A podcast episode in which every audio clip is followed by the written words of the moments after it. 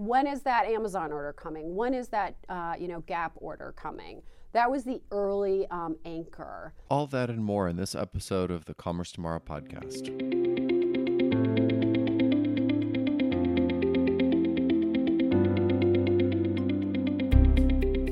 Welcome to a new episode of the Commerce Tomorrow podcast. My name is Dirk Hoerig, and I'm here today again with my co host Kelly. Hello. Hi, Kelly. And uh, it's exciting. We're doing another on site episode. Uh, it's good to see uh, people in person. And uh, I'm actually excited about uh, welcome uh, our special guest for today, Maia Benson. Welcome, Maia. Hello, Dirk. Hi, Kelly. Great to be here. Thanks for coming. So, um, well, let's start probably with an introduction, right? So uh, you are uh, managing director of Forum VC, um, but you have held uh, multiple positions and roles uh, across the e-commerce industry uh, in the last decade. So yeah, we're curious to learn more about that, and I think we'll also discuss OMS in depth uh, as a special topic today. Fantastic. Um, so let's get started. Tell us a little bit more about yourself. Yeah, so I kind of stumbled backwards into this uh, logistics and e commerce space back in 2013 when Pitney Bowes was really looking to pivot from a hardware mailing company to a software shipping and mailing company. And so through that journey, we looked at kind of growth avenues uh, along not only the traditional and legacy small business customer base, so helping them do their shipping via normal barcoded shipping labels like we know today, versus what they had been doing to a great extent uh, of just printing postage and sticking it on boxes. So there was that known market and space to solve and bring the modern uh, barcoded labels to, to that um, with tracking visibility at all. And then we also looked at how else do we grow and capitalize on the growing thing that was e commerce. So I remember being at IRCE in 2013 and seeing Shopify and Wix and some of the early uh, e com platforms and talking to their salespeople and seeing, God, this looks like it's so easy to use for e commerce and selling. But how do you ship something? and they were like, yeah, I mean, there's some other tools to do that, or you can just go down to the local post office. So that was really the first entree backwards into into the e-commerce world. At Pitney, we decided at that point in time, after some pretty deep exploration, to kind of focus on the core base, and so we built a multi-carrier um, shipping platform for that core office base. Um, uh, as I'm rolling out that new adventure, I was lucky. I got a call from a small Canadian company uh, looking uh, for someone to help this in this help them in this shipping space. And how small were they at the time? Uh, at that time, they were, gosh, probably about 500 employees. They were about uh, nine months post being public. Um, so, so really early days. I mean, it was one of those conversations where it's like, "Hi, I'm Harley from Shopify, not Spotify," right?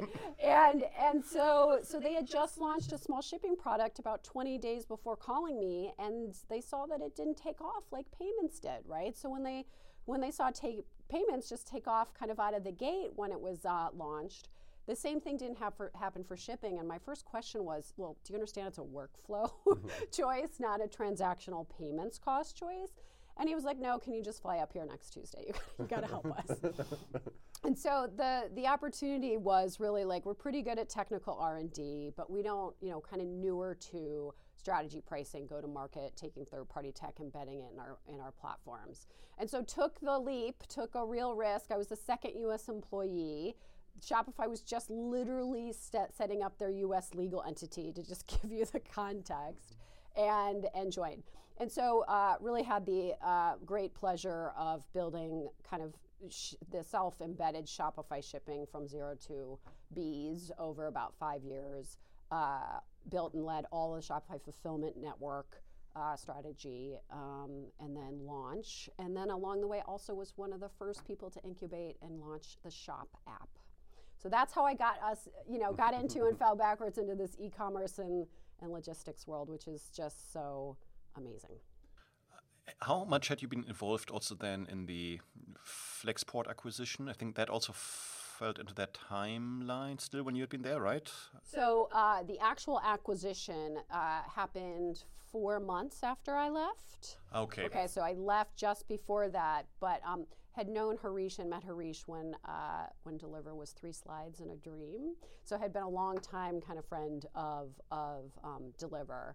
And you know, look, the thesis, the core core anchors of why Shopify had to be in the fulfillment uh, world were really rooted in a couple deep pillars. Like one, we saw merchant death rates because the workflow. Once you're getting more than 50 orders a day, um, they would die and when we started looking and building the strategy, it was 2017, and the substitutes, the options that they had to go out and find fulfillment partners were FBA and Shipwire out of San Diego. There just wasn't. It was the early, early infancy of the rest of the FBA, you know, competitors, the ShipBobs, the ShipMonks, the ShipHeroes, et cetera. So there just weren't options. So we had a death rate risk. The other thing that we knew uh, was um, there was 20 to 60 percent more conversion on the line. So we literally had ghost GMV sitting as opportunity for our merchants. So really providing a trusted delivery promise was also a huge uh, upside. And then lastly, as we were birthing Shop, Shop as a marketplace really gave us a new business model to exploit, right? Could you explain what Shop Pay, Shop is? Yes. They, thank you, Kelly. Slow me down. I keep wanting to say Shop Pay, but it's not Shop Pay. no, it's the Shop It's the app. Shop app, But you're right; they're actually very deeply intertwined. Um, so the Shop app is a great place. You know, its anchor value proposition for consumers was really in, hey, Dirk, track any of your e-com orders, no matter where you shop, in one place. Like when is that Amazon order coming? When is that uh, you know Gap order coming? That was the early um, anchor, and then what it became and grew into uh, was discovery. So hey Maia, we noticed that you're shopping at Gap and you're buying these red shirts. Maybe you want to look at other red shirts from other merchants within our network. So it kind of has evolved into really a discovery and marketplace because now it's got a checkout where you and I can go shopping on the shop app and it's smart it knows what we've purchased before so hopefully that's a, a little bit of help And and why why would a brand sign up eh, to lose their I guess lose their window, right? Because now if you just have your products, you're basically just a drop shipper. So what's the incentive for the brands on Shopify to do that? so it's a really meaningful question kelly because you know throughout my five plus years at shopify we had this beautiful business model of being infrastructure and really the hidden platform to help commerce, merchant, commerce merchants grow. And we had always kind of debated and explored should we also be the destination? Mm-hmm. Okay, so just know that was an evolution for us over five years. And I think that how we got more confidence in through our learnings journey to be that destination was to kind of take the classic Shopify DNA, which was it merchant, it's still your customer. So let us help drive demand. It's one of the hardest jobs you have. Let us help you drive demand, but you own the data and you own the relationship with the consumer. So I think that approach has proven to drive kind of the trust needed with the merchants to say, great, this is just another demand channel for me, like an eBay, like an Amazon. Um, uh, and so I think that's that's part of the the you know success anchor of, of why merchants trust the app. But tying it back to kind of the justification for Shopify Fulfillment Network, now we had the ability in the model to cross sell, upsell at checkout. And when you can do that, you can drive down the unit economics. And so those were kind of the three anchors of why Shopify Fulfillment Network. And we had gone through 14 months of kind of build by partner to accelerate our position.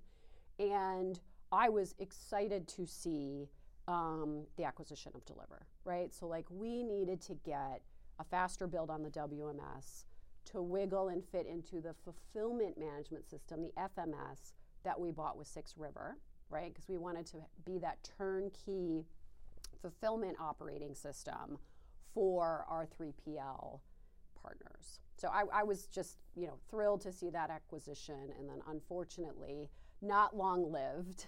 Um, it, it, it went on into Dave Clark's hands. And maybe explain just for our listeners what happened. Yeah. You know, I think when things like this don't work, there's not one simple answer. But I think um, I think at the end of the day, we uh, Shopify is you know a DNA uh, electrons business, right? Like d- code, we live in the code world. It's disposable. We can test and learn, and it's code. And as you guys know, when you're building for the physical environment, it's people and process, right? And so that can just drive another dimension And you know, it took Amazon seven years to build a functioning WMS. So I don't know that we were going to do it any faster. So it just takes time to build. And so I think that's kind of one component. And then the other component, which also is right and true, is this thing called Gen AI was born, right? And so in the world of resourcing, Tobi's as resource constrained as any CEO. Like there are finite resources. Um, I think there was a we've got all of this to build over here at the same time Gen AI is coming in and presenting unbelievable new opportunities for new experience. Yeah, and probably it might have gone different if the macro environment would have not changed in that direction, and if you would have more time and different financial perspective on these developments, right? So then you might consider that differently. I think that's right. I also will say, you know, the CFO changed, right? So we always knew that the fulfillment margins would change the overall Shopify margin mix. And so I think that's also a component. So to close that chapter, we have not fully, fully um, finished yet your career path Yes. to date, right? So we are still on the Shopify Yes. uh, journey. Um, So tell us a little bit more about what you're doing now. Yes. So I left Shopify in 21 and took the leap myself and became a founder. I co founded a luxury fashion NFT commerce company. We had the opportunity as the headwinds in crypto land came in in 22 to roll that into another company. And as I thought about, my plan was to go back into operating building land. Period hard stop was having some fantastic conversations, literally at, at the point of negotiating a non compete with an offer. Uh, along the journey, had been personally investing, advising, uh, uh, as well as advising different venture fir- uh, firms. Uh, one of which was Forum, and out of the blue, they just kind of said, "Hey, do you want to try this VC thing?" And as I thought about it, every night I went to bed, and my heart just said, "More founders, bigger wallet." Right. So as a DNA level builder, that was kind of the litmus for this career shift. So it's just been an unbelievable choice and time to be in VC for the past year. You know, given two major things interest rates going up and to the right, and really changing how much capital is being deployed and to whom. We've been a little bit luckier on the early stage side, so we're pre seed and seed, B2B SaaS. Um, so a little bit more insulated there, but our companies grow up and need to go get more capital, and that's been really, really challenging. And then the other thing, like I mentioned earlier, was just um, hello, you know, Gen AI. It's like come in as a new platform, and and that's you know, I was telling Kelly over drinks the other night. You know, that's that's every call every day for me at this point. I'm just living kind of ten years out into the future about how things, including commerce and logistics, are going to look. So uh, let's uh, let's pivot a little bit to order management. So say say I'm a retailer Yep. and I do a billion a year online in Yep. GMV.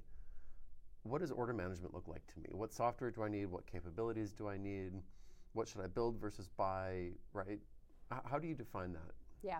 So I think a lot of it looks like you're doing a billion dollars of GMV, like where, right? So how many channels do you have? So I think we got to dig into complexity. So how many channels do you have? What percentage of your orders are going cross border, which adds complexity? Um, and then on the fulfillment side, how many fulfillment warehouses, fulfillment centers, fulfillment partners do you have to kind of bring that, bring those orders into the consumer's uh, front door? So I think the altitude of complexity in which you're driving that billion dollars, you know, through is going to drive a lot about uh, your evaluation criteria for what type of order management system. If you're living in the most extreme complex situation, I've got orders coming in from multiple co- commerce channels, and I've got orders going out of multiple f- fulfillment centers. And then let's just put that on a global checkerboard. Then you're talking about order management systems that have tremendous flexibility and routing logic to manage what goes where, when, how, for let's meet the time promise for the least amount of cost.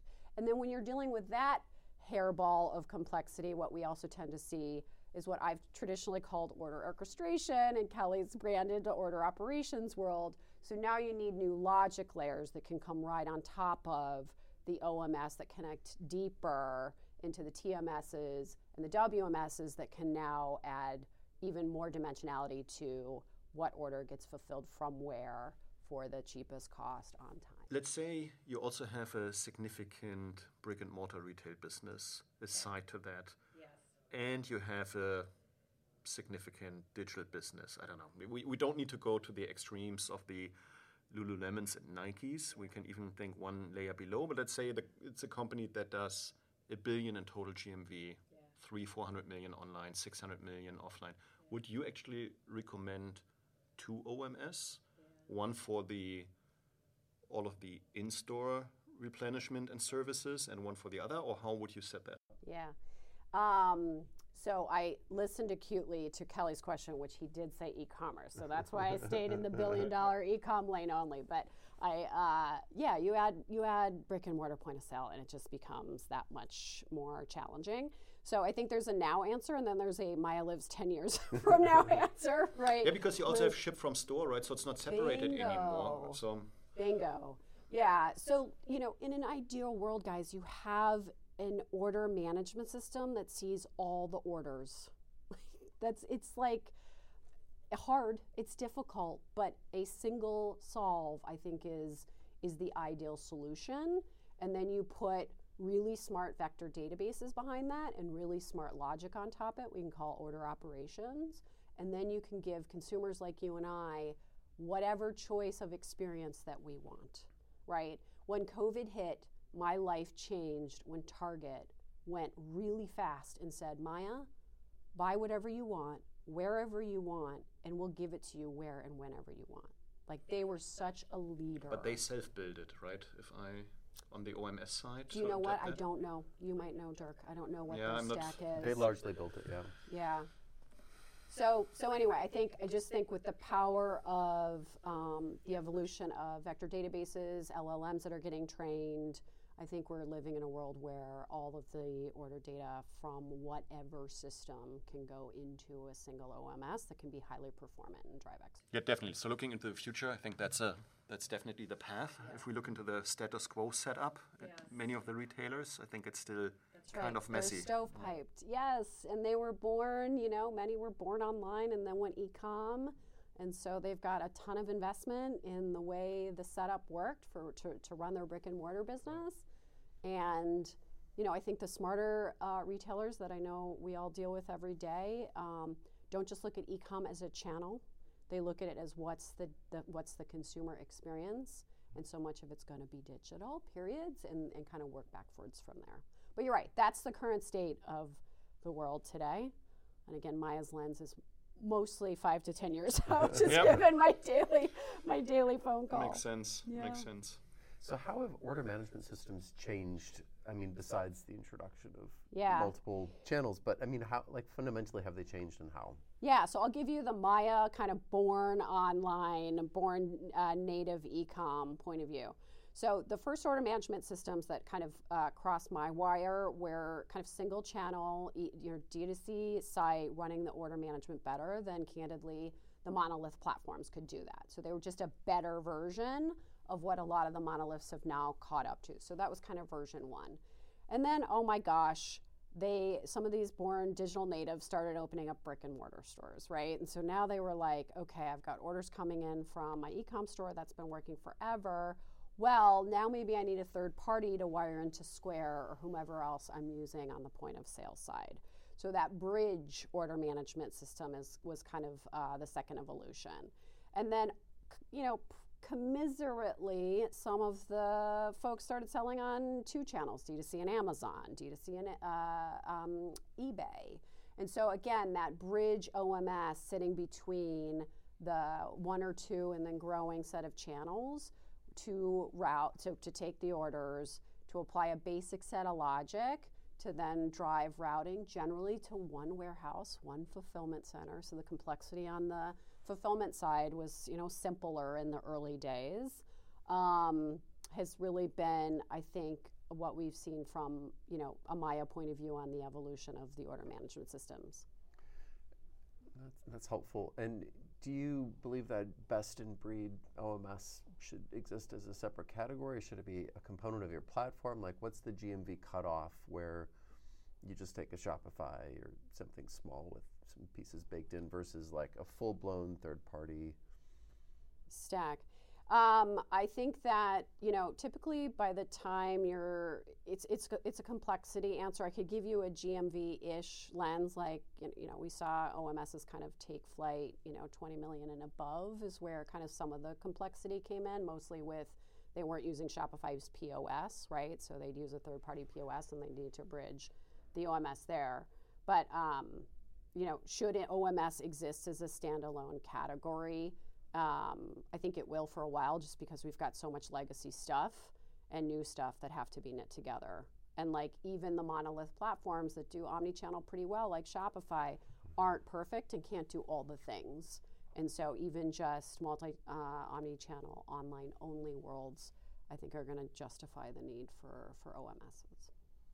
Yeah, and I, I, think that category might be even span a little bit broader if you think in the overall logistic management, supply chain management. So I think maybe there can be some consolidation in the future of new modern vendors, right? So I think we always have the trend of best of breed, and then we get very small, though each of these functions might be big, yeah. but but at least then from the from the company purpose over time, they might need to have the goal to grow, right? So similar like you had it with Shopify, right? So it started with something, and then you had pay and app and logistics and so on, and more coming. And I think maybe that could also be the future of the OMS category, that rethinking everything that is touching a physical good across the whole journey, not only on the very last part. Um, yeah, I, I couldn't agree more. So I think, Dirk, to kind of bounce back, how I'm interpreting your point, which I totally agree with, is like order management can't just be standalone like the feeder system that then di- di- you know dishes out the, the cards to the right place. It's also going to be a ton of um, uh, inventory allocation uh, um, order routing um, all the higher levels of, of orders of operations for logic to drive all the way down to the execution of to the consumer's doorstep yeah, and you could even go down to the supply where the products originally are coming from, even on the production level. Think about the Chinese models like Temu, Shein, and so on, right? So they are not even touching some of the goods, right? So they are just routing it through, but end to end from the fabric where it's being produced yeah. to the end consumer with yeah. a lot of different capabilities that they need I to cover. I love that mental model, and it you know it just begs you know a passion point me and you guys and a bunch of friends are, you know, y- that is, I think, the right mental model. But boy, you know, the the next generation of ERPs have to be built to think mm-hmm. like that, right? Uh, there's just that's just a that's exactly the right mental model. But um, you know, n- seeing seeing some innovation there, not not not enough. Mm. I think that's a good shift to your current role, right? So about Forum Ventures, what type of companies are you looking at? You already mentioned B2B SaaS as a category, but is yeah. there probably already the next uh, generation of ERP solutions coming up? Well, um, it's not a, you know, I, I can say that there are some, some really smart minds kind of early, early thinking about those problems. So I, I have hope. Um, I'd like to see more than, uh, than I've seen. Um, but yes, we're a B2B SaaS firm, pre seed and seed. Um, and we focus really generalist, but on all the normal venture lanes, right? So where the wins and the market sizes are big enough for us to to play. So that's a lot of supply chain tech, a lot of next gen e-com tech, fintech, uh, healthcare tech, um, kind of the normal the normal venture lanes. So what's the threshold these days? Definitely, the wind has changed for well, the pre-seed seed still is different, right, uh, on the stages, but what are the thresholds that companies have to meet to be fundable Great today? question. I just was up at Cornell Business School with the ladder kind of outlined on a slide. So what we're seeing today for, um, I'll put seed in the middle and then we'll kind of go to the left and the right. So for seed raises, you know, 200 to 250K in ARR. Okay, so that's the main vein of traction. You can raise a seed without that. But what that has to look like is three to five design partners that are basically demand in a box that are building and have committed and you know building with you. So that's kind of the seed uh, stage thresholds. Pre-seed products got to exist. So you used to be able to raise on a, a piece of paper and in your name, you know, in 21, um, and those days are gone, right? So you have to prove that you can build you have to prove that you understand, you know, the problem better than anyone else. So that's how I think about and, and have, you know, a proof point or two of people that want your thing. Um, and then on the A side, we're seeing really anywhere between a million and two million in ARR. So those are the traction milestones. Probably at growth rate 200% on Yeah. getting there, right? So because if you need s- seven years to get to 1 million, 2 million Yeah. ARR, it's probably also not Yeah, so, so focus. Dirk, that's kind of like a dagger to my heart these days. Meaning, like I think the seven-year car- paradigm is from all of us in VC land in 2023 is is um, really fundamentally changing, right? So we had a lot of companies that raised in 21, 20 with very high valuations that are not obviously living in those valuation, uh, valuations anymore, and so they have to grow into them, right? And so that's time. So I think you know, from a calibration standpoint, I think a lot of the venture funds right now are just like, hey, get to profitability as quick as you can to find your destiny. But I think we're all very conscious that the exit horizon is has been extended. So sorry, just just building on that seven-year point. For those who raised in 2021, how long of cash burn do they have left? It depends. Are you seeing? It's a great question. It depends on um, how much they raised. It depends on how big the team was and what the burn is. So I think there's some big factors. You can see a spectrum of like, I raised on a piece of paper and two co-founders, and I've kept my burn pretty low, and they're in a good good position, and they're finding traction uh, well. On the flip, we've seen people hire, you know, teams of 12, 15 people that are not gonna not either not gonna survive or what we're also seeing is basically double pipeline in seed and A's, right? So you've got the standard C and A pipelines, but then you've got seed extensions and A extensions, and so um, it de- it depends. But I just gave a talk at Cornell. I think the average um, burn right now on the table, if you believe, I think it was Carta, is is like six months. So we're going to start to see the acceleration of VC-backed companies, um, you know, shutting their shutting Yeah, I think shutters. 24 we will see the effect, right? So everybody, so what, what happened in 100%. 22 Yep. was causing, or is now, so everybody extended their run rate a little bit, right. did layoffs and so on, but probably they are still not fundable again, especially not on the valuations that they had in 2020, 21. Plus, maybe the business KPIs don't look the same anymore. So I think 24, at least to all of the VCs that I'm talking to That's and right. business analysts, there's a feeling that there's still a huge amount of companies Yep. where this is a yeah Yep. 24 is 24 will be the year to Yep. see who's making it and who not. That's right. That's right. And then they got to mark mark down their portfolios, and you know, many will be in the position to try and raise capital, and yep. I mean, let's not be too negative here, right? So it's a um, environment that we all had been in since the last two to three decades, right? So it comes in waves, and on the other end, well, let's see the positive side of it. Talent gets free again. They will start new Yes, companies. 100%. So Yes. We all people will not stay survived after unemployed. 2000, That's it. gentlemen. We I made just it. wanted to say, That's people a don't great stay point. unemployed. Of course, it's a, a tragic event. Of course, it's not fun, but there's always an opportunity out of that for something. Well, and to build on that positive point, like the quality of founders that we're seeing today, it, you know, the waterline has has lifted up because if you're going to start something today, you know you have all the headwinds, the worst amount of headwinds that you can ever see. And smart LPs know these vintages of founders building now by definition are going to outperform. We saw it in 08, we saw it in 02. Like so I yes, there's always um, opportunity in the dark clouds. Great. Well, um, anything else you're excited about? Any uh, interesting companies that you you've founded that you want to pitch? Oh, well, thank you, uh, Kelly. Boy, guys, I have um, just a fantastic portfolio. We've got some, uh, I'll, I'll, s- I'll start south and then go north if it's Well, you okay. write how many checks was it a, a year you write? We Like are 40 a said? lot. Yeah, 30 to 40 checks a year. So you ask about. You, you asked me about my babies, Kelly, and now it's like I've got to list all 40. Um, we have 27 people between the US and Canada. Okay. Um, we take uh, what's unique about Forum, what really, really drew me to the model was we are not just a check, we are hands on, high touch. 65% of my day is working with founders. Um, to your question, I'm going to start nor- south and then go north. Super bullish, I'm sure, like you guys are on the nearshoring trends. So, have some fantastic um, uh, kind of uh, network optimization and last mile optimization um, companies. Uh, one's called Courier. It's founded by an ex Amazon last mile guy out of Mexico. Uh, another one down there is the Loop or Narvar for returns called Devolut. So I'll start uh, south of the border and then we can go north. Um, lots of exciting powered AI powered trade compliance platforms. So a couple of our Flexport friends have left and started a, a great company called Importal. Um, uh, uh, when I ran the RFP to over 53 PLs to think about partners and pricing for the Shopify fulfillment network, one thing that I got back was a hairy ball of mess, even though I gave them the structure to put in the pricing.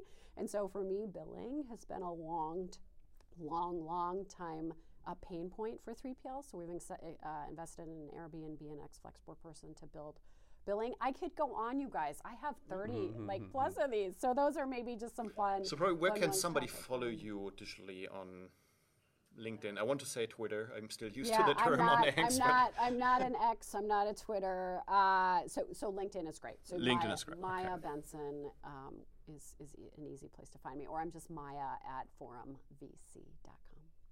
Great. Well, thanks for joining us. And to our audience, Maia actually led an all CEO panel I pulled together through the MACH Alliance. So we had the CEOs of uh, Fluent Commerce. We had Pipe 17, we had New Store, New Store, Fulfillment Tools. Yep. So um, we had a good list of folks. We KBRW did. was there. Yes. Um, and she led an entire panel. It was a really well done panel. So thank you. you check we, out. We tried to bring a few laughs to it. I think we put some stopwatches in there for fun too. So yes, please, please listen. And you know what? If the VC thing doesn't work out, you could always be a really good like news host. Oh, thank you. Thank you. I am. I, I went to Syracuse, uh, their Newhouse School of Journalism, so that was hypothesis one that I would I would do that professionally. It didn't. It didn't. It didn't. Didn't flow. Perfect. Well, thanks again for joining us, and thanks again to our audience for listening to another episode. Yeah. Thanks, thanks Maia. Thanks, everybody. Cheers.